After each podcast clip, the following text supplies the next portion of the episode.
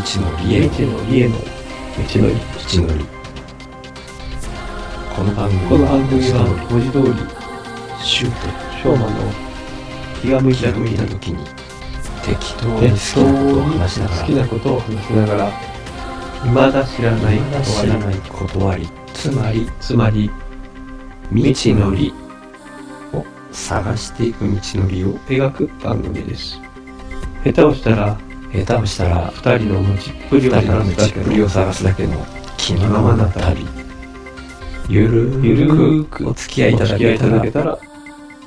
嬉しいです。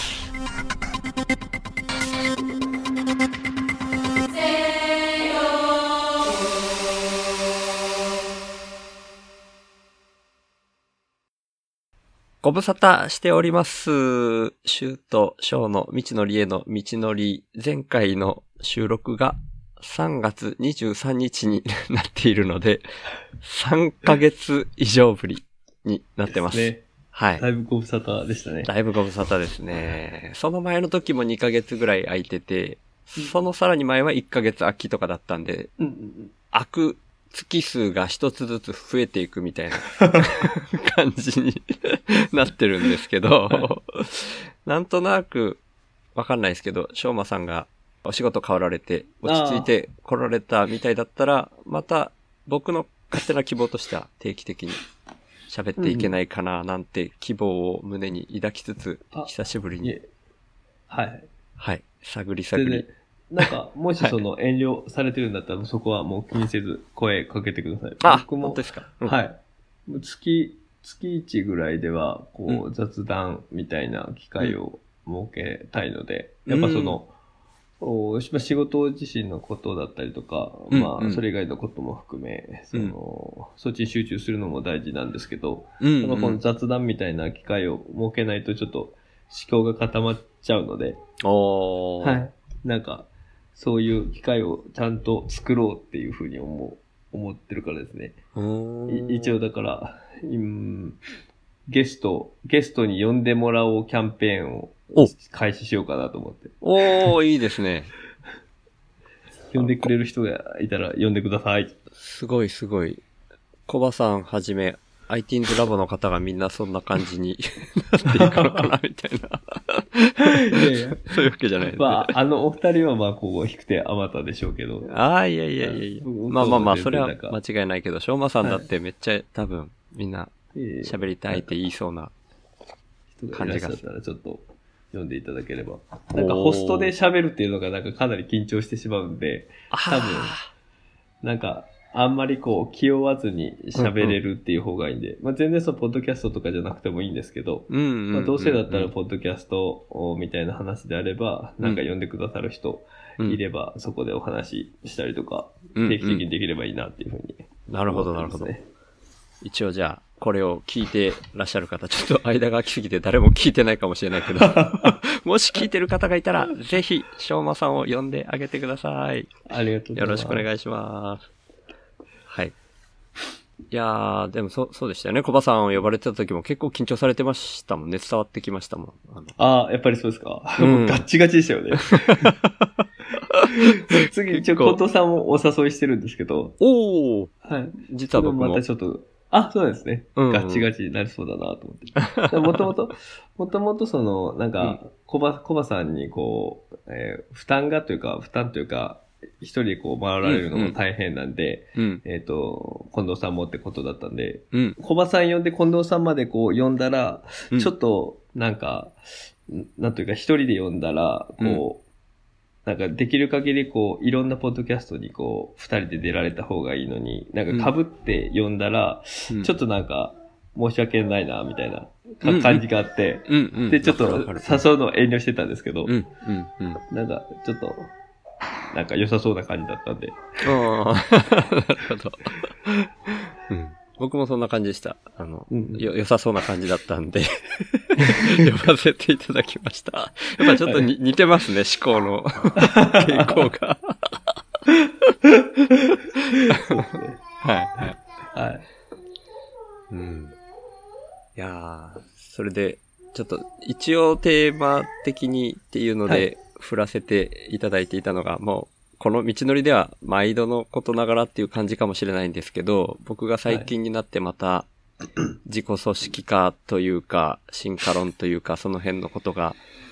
なんかやたら気になりだして、うん、でまあ答えなんてもちろん最初からないんですけど、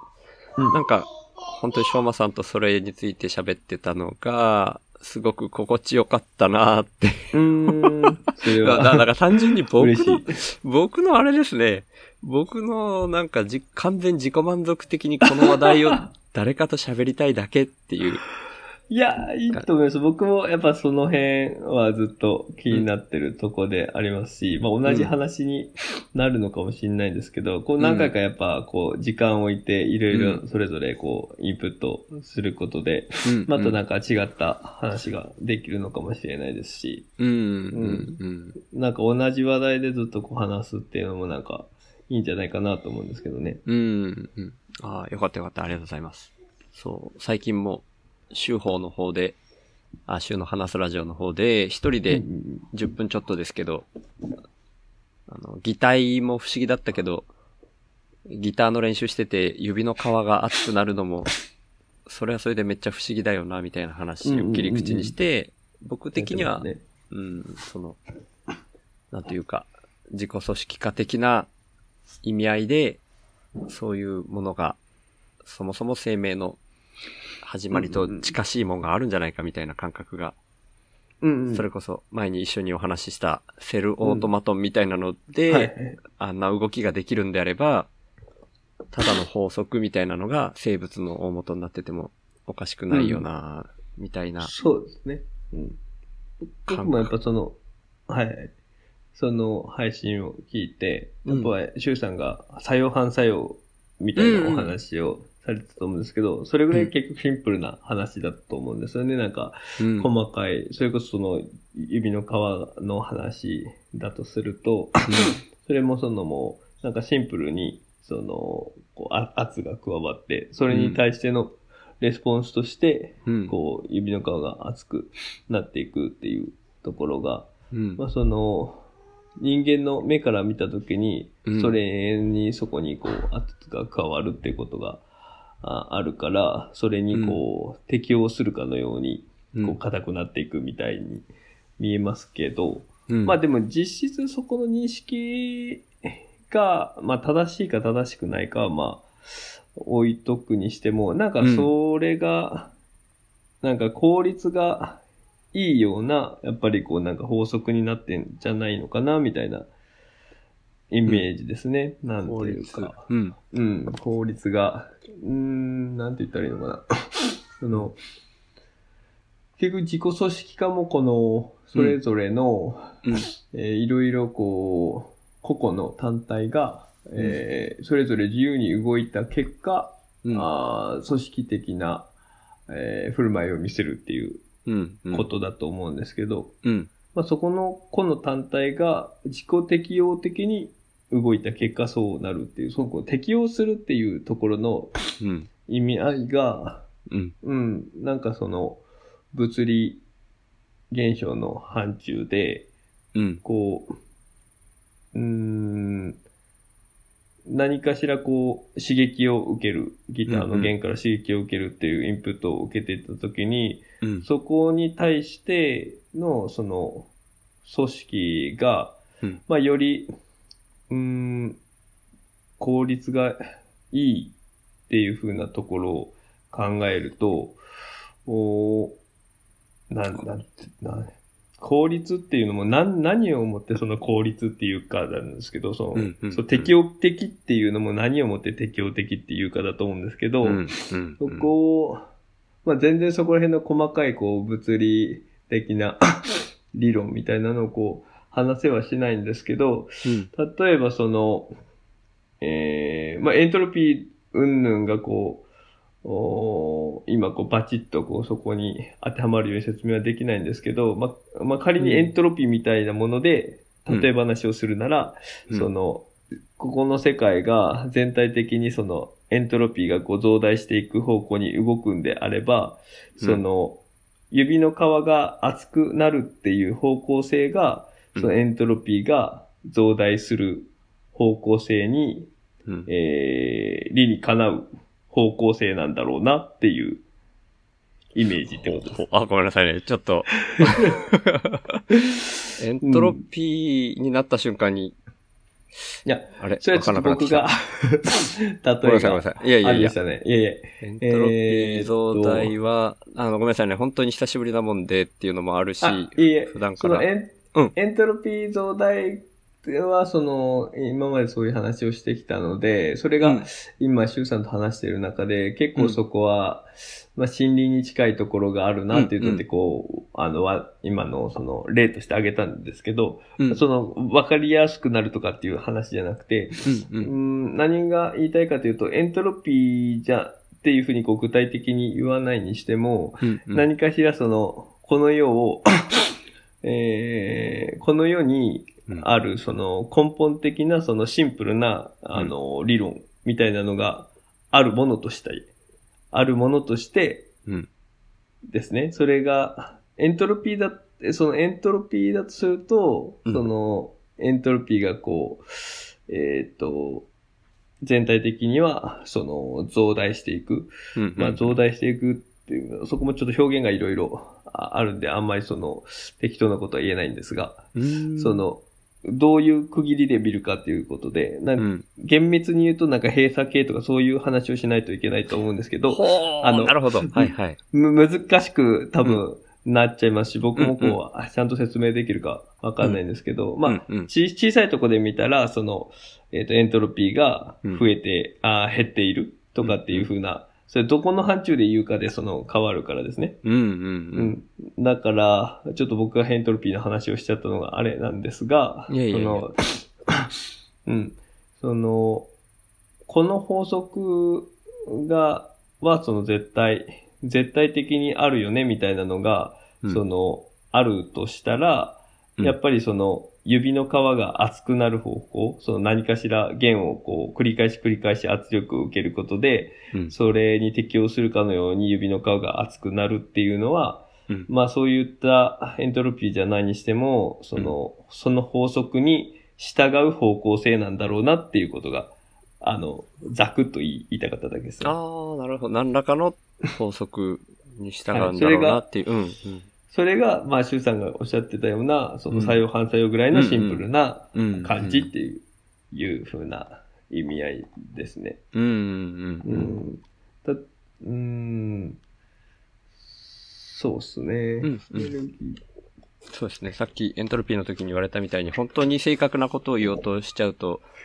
なんか、難しくなっちゃうから、うん、なっちゃうからというか、難しくなっちゃうし、僕ら、僕らというか、しょうまさんは一緒にしちゃいけないな。少なくとも僕は知識がない状態で喋って、まあでもそれでも価値があるかなというか、うん、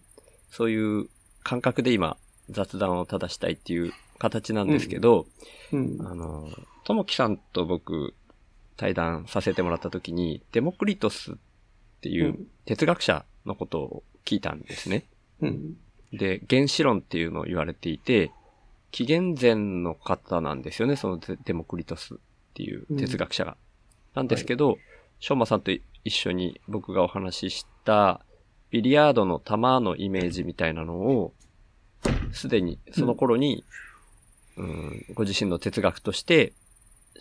持たれてた方みたいなんですね。うん、原子っていうものが発見されていない、そんな時代なのに、うん、原子論っていうような、そういう世の中っていうのはそういうもので構成されているっていうイメージを持たれて、うん、それで論理を構築された方だったみたいなんですね。うん、もちろんて大天才だからっていうのがあるんでしょうけど、うんうん、なんかそういう、な、な、なぜか体感的にというか、そういう観測されていないものであっても、そういうイメージを持てるっていう時点で、なんかこう、自分の体を構成する要素の一つである脳みその中にそういうイメージが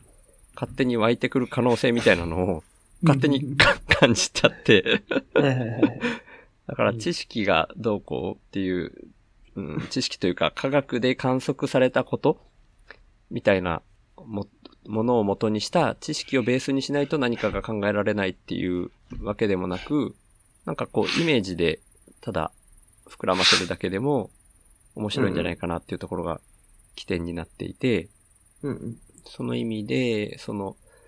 うーん僕が今 な, なんでそれが気になるかっていうのが、今自分の生き方をこうなんていうんですか、アウトプットが先がいいんじゃないかっていうのもちょうどしょうまさんとこのうーんと、えー、自己組織化の話を初めて道のりでした時に出てきたイメージだったんですよね、うんうんうんうん、でなんでそれがパッと出てきたかっていうのはもうもはや覚えてはいないんですけど、うん、でもまだ未だに僕本当にそれで実際に半年ぐらい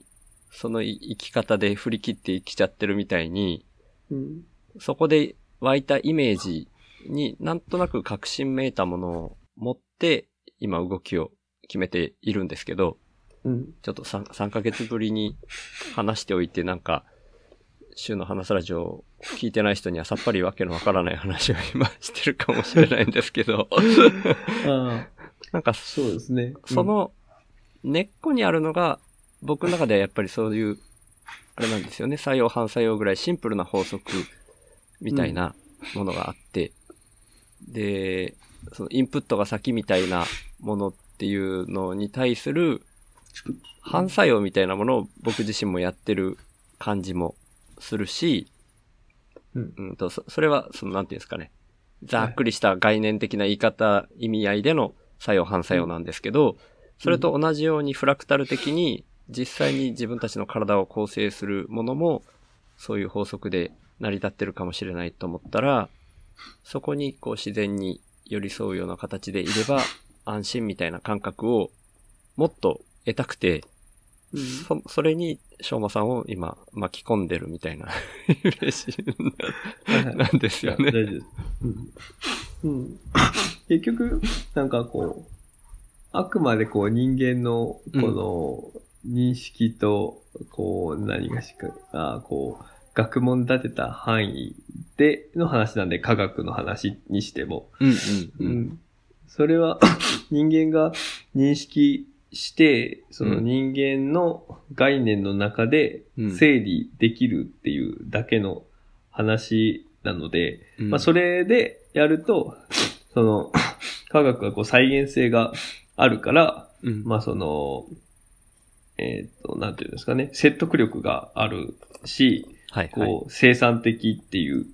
だけの話で、うん、実際この世がどういう感じになってるかに対して、うん、こう、必ずその科学的にそこら辺をちゃんとやって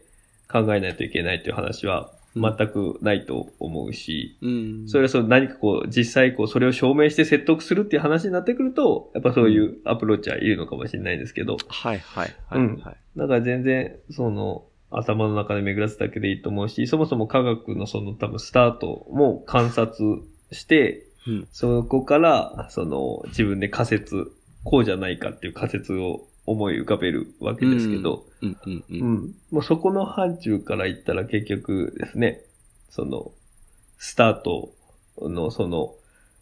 自分の中から湧いて出てくるものが科学的かっていうと、うんうん、なんとも言えないわけで、うんうん、まあいろいろ理論立てることはできるわけですけど、うんうんうん、なんか周さん言うようにそういうミクロで何もわかんないところからそこら辺が絡んで、うん、その自分の頭の中にそういうふうにこう露出してくるというか発露してくるというか、うん、そんなのはこう、うん、あり得る話だとも思うし、うんうん、だからこのそこのアプローチは全然そんな感じで進めていいのかなと思います。それが多分そういうのが多分楽しいわけですし、うん、結局そこでこう自分なりに納得が行って、で、そこに従って自分が納得いくように生きれれば多分それでいい話だと思うんで。うんうんうんうん、で、ですね。うん、まあ、まず、まあ、そう、そんな感じで考えてますっていう、はい、ところですね。ありがとうございます。なんかもう、なんか話が、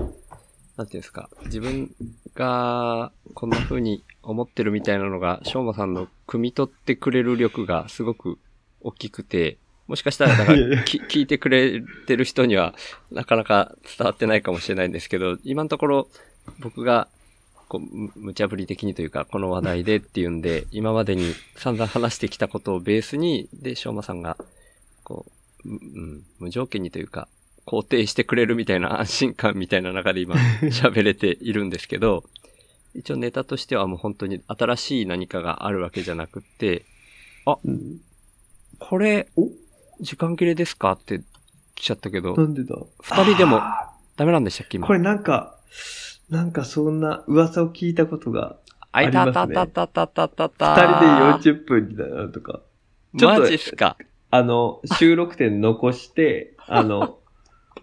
編あ収録点、編集点をちょっとどっかで切って、はいはい、仕切り直しましょうか。そうですね。まあ、はい、まだいけますね。えー、っと、どんぐらいでしたかね、今。あ、あときゅうふん。あ、本当ですか。って出てますね。あ、はい。わかりました。今何言ってたっけなぁ。しまった。一応まあ、これまでの流れで、なんか一応安心して喋れるということで、はい、特に新たなネタはなんかあるわけではないけど、みたいなところで。ありがとうございます。うん、これ今、今ここの部分を、この、もう丸まんま使うかどうか。まあ、使ってもいいかな。そうですね。う, うまくこう、手よくやっても、しょうがないかな。まあまあ、ごめんなさい。で、だから、僕のそういう無茶ぶりに対して今、しょうまさんが、ただあったかく肯定してくれてっていう感じに、えー、甘えてるような状態なんですけど、しょ、しょうまさん的には、その、僕がこんな話題でって言った時に、こう、ご自身の中で、あ、じゃあ、自分はそれ、こういうのを喋りたいみたいなのってあったりしました？うーん。そうですね。なんで、まあ、さっきちょっと言った、その、指の皮が厚くなるだとか、うん。うんうん。まあ、そういうところはもう本当にさっき、周さんがこう考えてたような意見と、うん、まあ、ほぼほぼ、似たような考えを持ってるというか、うーん、うーん、あそこでなんかこう具体的な話をしてもちょっとどうなんだろうな、うーん、具体的な話としてもその何かしらその根拠があるような、うん、話でもないんですけど、あー、うーん、さっき言ったようにその適用適用とはなんだろうみたいな、うん。すごい気になってるんですよ、僕も。この間、もう、あ、ごめんなさいね。しょうまさん、言っときながら僕の話しちゃって。いやいや、あの、だいぶ前に、ディスコードでかな？週の話すラジオのディスコードで、僕としょうまさんとセラビさんがちょっとだけ話した、僕が音読を残してるっていう話、覚えてらっしゃいます？うん、はいはいはいはい。それをもうずっとサボってたんですけど、途中まで読んで、サボってた本で、結局今日また何回も延長した逆に結局読めないなと思って図書館に返しちゃった、人類ろっぴゃくまんねん史とかいう本があって、ちょっとタイトルすらうろ覚えなんですけど、それに適応っていう言葉がちょいちょい出てきてたんですよ。へえ。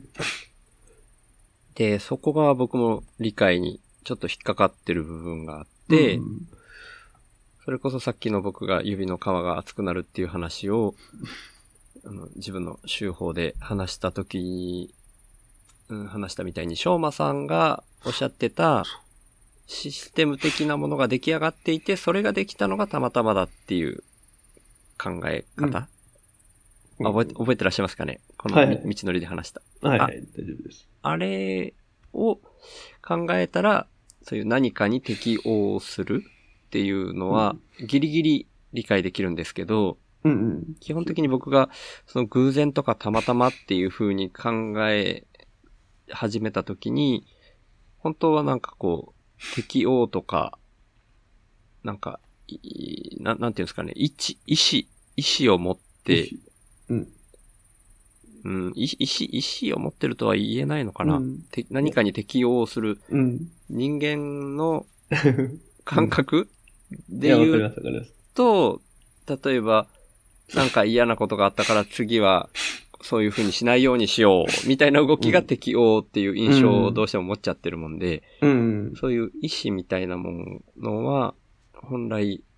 介在するのがおかしいだろうって話、ね。いや、おかしいというかね、なんか直感的にね、理解できなくて、うん、いつもこうつまずいちゃうみたいな感覚なんですよね。うん。で、その話から言うと、その、なんで、うん、その適応とは何だろうみたいなふうに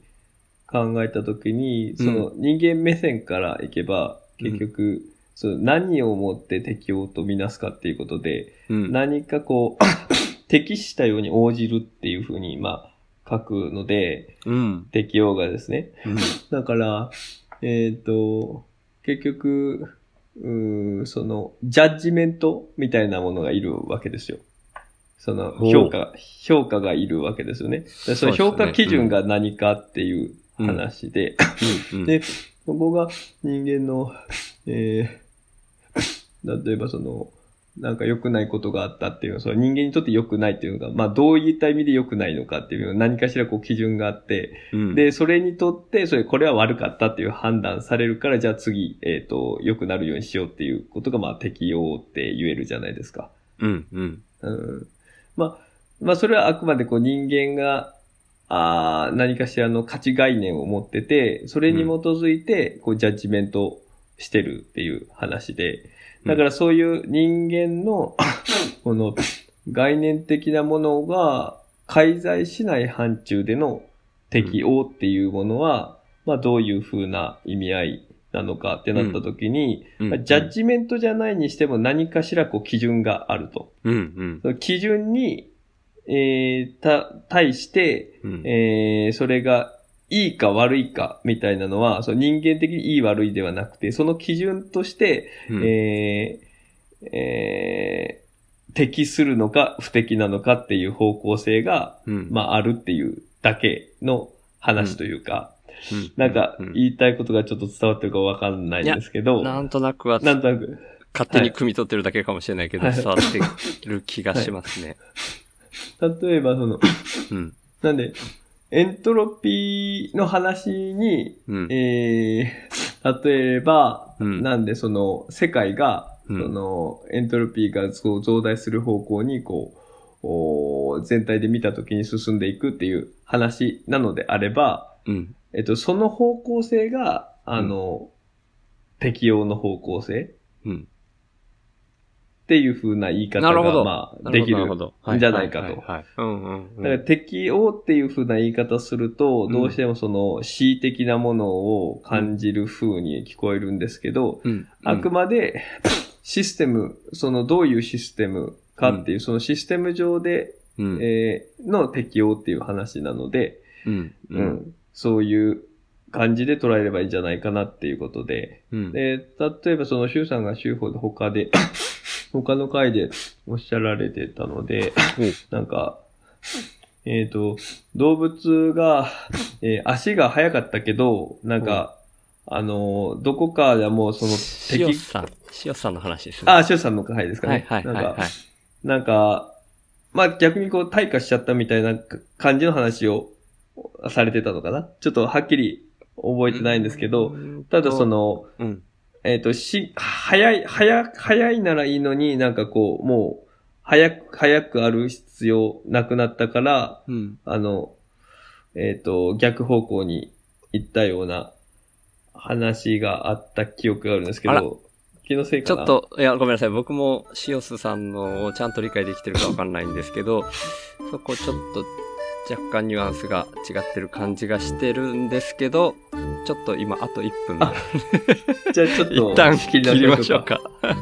ほんとすいません。一旦、いえいえ同じ ユーアールエル で使えるんですかね。いや、使えると思います。一回出れば。はい。はい、じゃあ一旦ここで。一旦待ってます。はい。はい、すいません。はい。次回へ続く。